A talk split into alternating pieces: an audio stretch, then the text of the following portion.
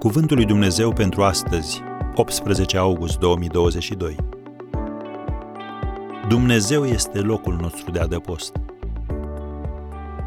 Doamne, Tu ai fost locul nostru de adăpost. Psalmul nouăzeci, versetul unu. Chiar dacă izraeliții erau poporul lui Dumnezeu, ei totuși au pribegit prin pustie, umblau pe căi neumblate și nu găseau nicio cetate unde să poată locui. Sufereau de foame și de sete, le tângea sufletul în ei. Citim despre asta în Psalmul o sută șapte, versetele patru și cinci. Dacă te simți și tu la fel astăzi, probabil că sufletul tău are nevoie de un loc de adăpost, o casă unde să aibă pace, siguranță și hrană. Un loc în care îți poți deșerta îngrijorările, oboseala, frustrările. Psalmistul David a spus, în Psalmul optzeci și patru, versetul doi, Sufletul meu suspină și tânjește de dor după curțile Domnului.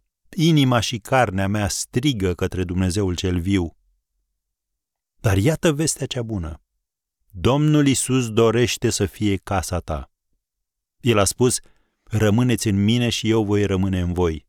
Ioan cincisprezece, versetul patru. Îl poți trata ca pe un adăpost de urgență la care alergi la vreme de necaz sau poți locui cu el? Tu spui, cum pot face din Domnul Iisus locul meu de adăpost? Gândește-te puțin. Dacă cineva ți-ar oferi în dar o casă frumoasă, ai accepta-o? Ai verifica să vezi dacă cel ce ți-o oferă este serios? Ai analiza actele și apoi ți-ai face bagajele, te-ai mutat și te-ai bucura de ea. Nu-i așa? Domnul Iisus este foarte serios când te invită să locuiești în El. A plătit cu sângele Lui pentru asta. Așa că, printr-un act de credință, fă-ți bagajele și mută-te astăzi.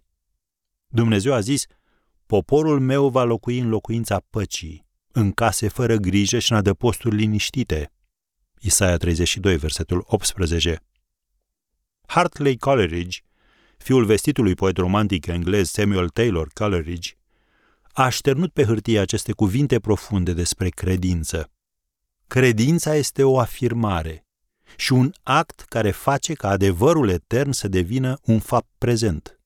Am încheiat citatul.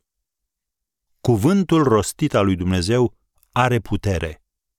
Așadar, când te trezești în fiecare dimineață, fă din primul verset din Psalmul nouăzeci declarația ta de credință. Astăzi, Domnul este locul meu de adăpost.